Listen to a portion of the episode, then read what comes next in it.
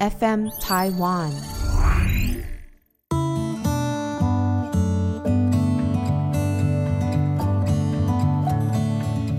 各位听众，大家好，欢迎收听《心理不用学》，我是陈永仪。你今天好吗？不知道各位听众或者是观众，呃，有没有记得在大概前几周吧，我就是突发奇想，结果照了一张照片，在我家鹦鹉的旁边，以这个夕阳做了背景照一张照片，然后呢，问大家今天好吗？那让我觉得很惊讶的是，有许许多多的听众跟观众有回应。那我就在想啊，真的是很可惜，是资源有限，不够力气，不够时间。不然，我想应该会是一个很有趣的尝试，是让我们常常在每一个礼拜当中有个平台可以给大家打卡，就说今天上班的时候，或者是今天下班，或者是落日的时候，你身在何处？愿不愿意跟大家分享一下？好，为什么呢？因为我那天的突如其来的想法，就接受到很多人的回应，也有许多人就拍下了当时他们所在的地方来分享。虽然呢，呃，都在不一样的地方，还有人是在国外，但是都可以截图啊，那一刹那的时间来跟大家分享。此时此刻，你好吗？在一天又要过去，夕阳还在的时候。你捕捉到的是什么样子的影像呢？那我也是真的很开心，可以看到大家这样子的回应。时间呐，过得真的是很快，这一季眼看就快要结束了。这是倒数第二集，也就是非主题的最后一次了。不知道大家还记不记得一开始的时候呢？我们有分享到动机这件事情。今天在倒数第二集非主题的最后一集的时候，我想要跟大家来聊一聊我们每一个人都会有的感受跟经验，就是渴望。渴望这件事情是好还是不好呢？我其实是想要跟大家分享哈，有很多在我的生活当中接触到不同的人，在不同的时刻。都有机会可以表达出来说，当他有渴望的时候，什么感受？更重要的是，渴望没有办法满足的时候，该怎么办？那我一开始的时候呢，想要跟大家分享一个听众朋友在我们公开的网站上的分享。我也是很开心哈，可以看到在我们的平台上面，就真的是有符合我当初想要做 Podcast 或者是录 YouTube 的时候的一个期望，就是这是一个平台，让我们大家可以分享我们的感受，也可以大家彼此鼓励，一起走这条道路，让我们知道我们不孤单。这一位听众朋友呢，他说他从懂事到目前为止一直在追求母爱。妈妈在他的认知里面，他最爱他自己，他一辈子也都在追求他的爱情，直到现在也都一样。我很生气，爱是成全，我是不是该不再追求母爱啊？我应该认命啊？我是不是应该认清事实？我永远都不会有母爱。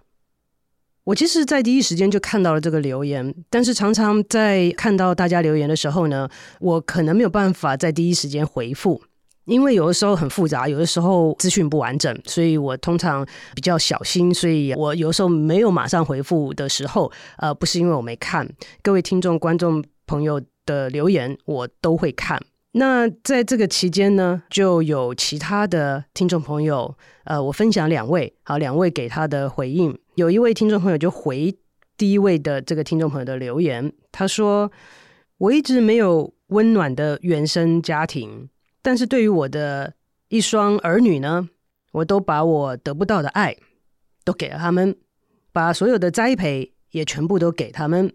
但是我跟我的丈夫感情并不融洽。”儿女长大了之后呢，有的是会回来陪伴，有的是很自私，爱自己，就再也没有回来。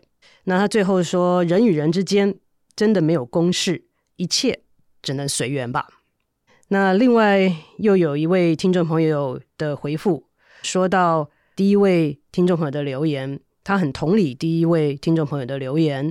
他说：“你说你一直追求母爱啊，然后你也很生气，那我猜你可能很爱很爱你的母亲。那当我们去爱的时候，就是冒着心碎的风险。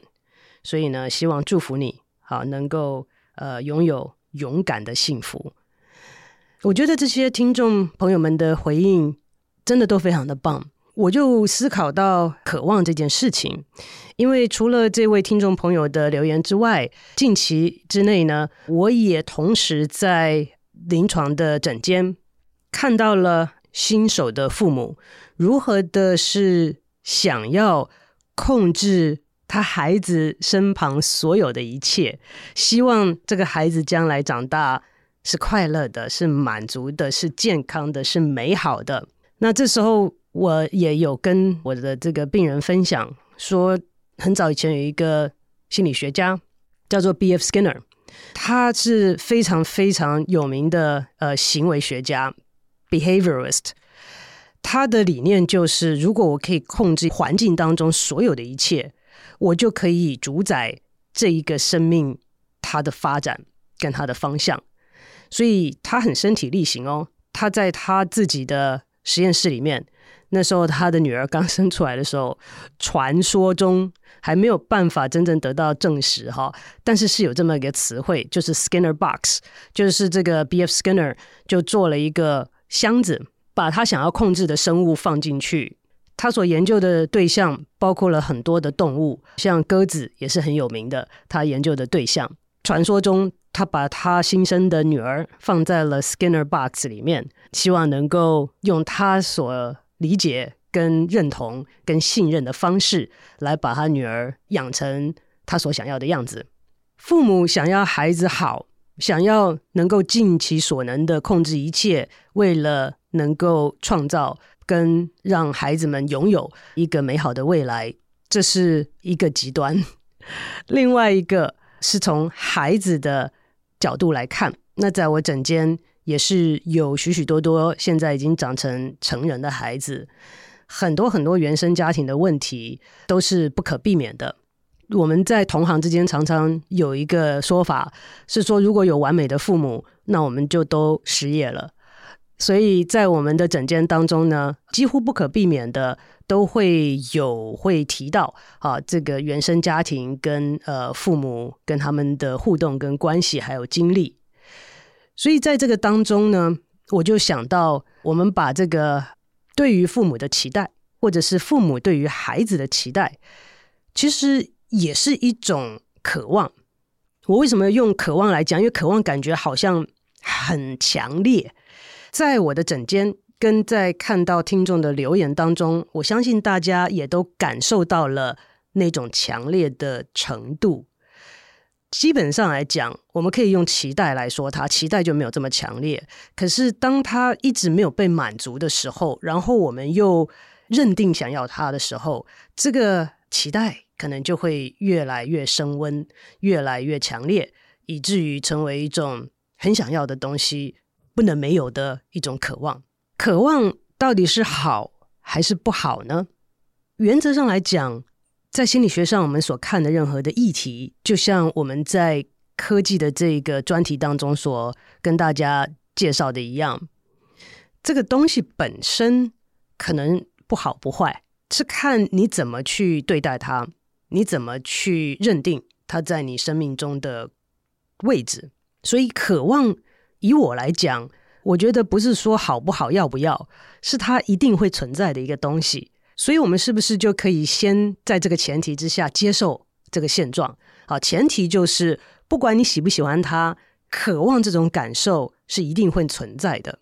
那在这一季一开始的时候，跟大家讲到动机，动机就是渴望的背后。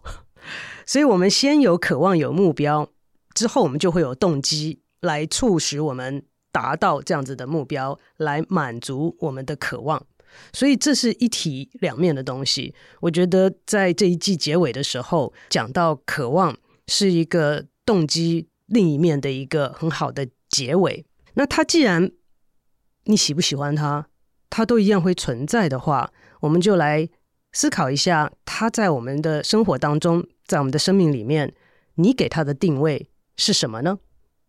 在刚刚提到的诊间里面，或者是听众朋友们分享的一些感受，大家有没有感觉到里面有一点点的成分是我非要不可？不管是父母，他要很积极的控制小孩的一切，我非要这样子，因为不这样子就达不到我的目标，满足不了我的渴望。那对于孩子来讲，我希望能够得到母爱，得到父爱。那我们再把它展现出来，得到婚姻，得到地位，得到金钱，这些都可能是我们认为生命当中很重要的东西。这些我们。觉得非要不可的东西，我会有两个问题提出来，邀请各位听众朋友跟我一起思考：是我们非要他不可？这个他哦，好，就是我们想的小孩一定要这样长大，或者是父母一定要这样爱。那我们把它称之为母爱啦，好，或者是原生家庭提供的资源啊，你不管给他贴上什么样子的标签，都是一个非常抽象的东西。我们是不是可以更具体的想一下，我们要的到底是什么？我这什么意思呢？母爱好大哦。当你去讲说有一个人有没有母爱，或者是我们的父母有没有给我们该有的呃父爱跟母爱的时候，第一个题目很大，第二个非常的抽象。我在猜测啦，其实当我们感受到没有被满足的时候，第一个问题不应该是问说对方有没有给。而是是不是用我们能体会的方式来给？所以，我们第一步要确认的是，你没有被满足的时候，是你真的没有得到吗？还是对方没有用你所期待的方式来给你？所以，第一点就是要先确认。比如说，我们讲到渴望、需求以及动机，最基础的就是生存下去的动机跟需求嘛。我。好渴哦，没有喝水我会死哎！我好渴，我好渴哦。结果我放在你面前一杯白开水，你说我要气泡水啊？我从小到大都喝的气泡水啊，为什么没有气泡水呢？应该是气泡水啊。这个时候我就会想说，我们是不是要先暂停一下，看看放在你面前的有哪些，看看放在你面前的是什么。我也没有说我们一定不能喝白开水，或者是说不能喝气泡水，只是在我们面前可能已经有些选项了，只是它的相貌、它的形式并没有符合我们的预期跟想法，所以我们可能不认得它，或者就算认得了，也不认为那个是我要的东西。所以这个在我们渴望没有满足的时候，可以建议第一件。做的事情就是看我们现在面前，在一些可能可以满足我们渴望的选项里面，有哪些东西是符合的，有哪些东西是在我们面前，但是我可能从来没有想过这个东西是可以满足我需求的。确认这个是我会建议我们可以做的第一步。第二点就是，当你确认过了之后，你说。真的没有哎，那怎么办？这个时候我们就想一下，这个东西是不是你非要不可的？如果真的是没有会死的，就像我刚刚讲的是水，你确认了，我好渴哦，越来越渴，没有会死，面前真的都没有，那就去找啊，因为没有会死嘛，所以我一定要卯力去找嘛。可是问题来了，当你去找的时候，你就不能这么挑喽，你不能说这个水也不要，那个果汁我也不要，这个有咸的我也不要，那个有这个苦的我也不要，只要是水都可以啊，因为没有我就会死啊。所以我们要考虑的就是非要不可的情况之下，你还要坚持吗？你还要坚持完全用你想象的方式呈现出来吗？今天如果我想要，我需要。我渴望生命中有爱。我原来觉得这个爱应该是从我的父亲、我的母亲、我的家人来的。可是没有啊。但是我生命中没有爱，我觉得我会活不下去，或者是我觉得我会活得很不好。我要生命中有爱，那这时候有没有别的地方可以让你寻求你所找寻的爱呢？那这个爱可能不是从父亲、母亲、家人、环境，或者你原先想象的方式呈现出来的，可能你要努力去找一下，你这个。桌子底下、门外、工作的场合里面，你到处都会去翻箱倒柜的找，因为你很需要它，因为没有它，你觉得你过不下去。那这个时候，你就要考虑把你的弹性增加。弹性是我们建立人韧性的一个很重要的因素，就是你是不是一定只能用你想要的方式。去做某一件事情，所以在思考这样子的一个我们每一个人都会经历的议题，好，渴望跟需求，在这个当下，我会邀请各位的听众朋友跟我一起来想想看，在最近的生活当中，你有没有哪一些的不愉快或不满，是来自于你的需求没有被满足呢？那这个当然是程度的问题，程度越来越高。重要性越来越高的时候，一直不被满足的情况之下，就会变成渴望。那这个渴望背后就有动机，动机是什么？我动机越来越强的动机要去满足我的渴望。那在这个时候给大家的提醒，就是在这样的情形之下，我们就要考虑不那么的坚持，不那么的挑剔。你知道英文有句话讲说，Beggars cannot be choosers。当你已经穷到要去乞讨的时候，你就不能去挑人家给你的东西。所以我们在需求越来越强烈的时候，我倒不是建议说谁给你都要。我的建议是我们是不是可以把我们的选项放宽？我们要求的是什么？是不是一定要从我们所预期的地方、我们所指定的地方提，用我们指定的方式提供出来，我们才能接受呢？最后哈。我要跟大家分享的是我在台湾的菜市场里面听到的一句名言。那时候我在菜市场里面逛，结果呢，就有一个 potential customer 在逛的人，就跟卖东西的人说：“你这个多少钱？”他就说：“多少多少钱。”然后结果要买的那个人就说：“哦，好贵哦，可不可以便宜一点啊？”这个时候卖东西的人就回了他一句话。不要勉强，勉强不会幸福。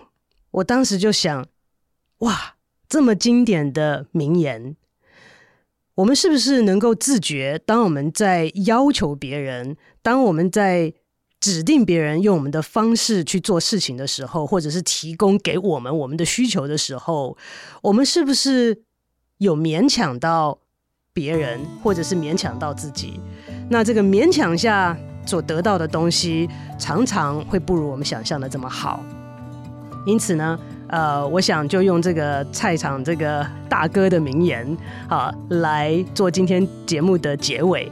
呃，当我们没有办法得到的时候，我们是不是也可以想想这句话，跟各位听众朋友一起共勉之？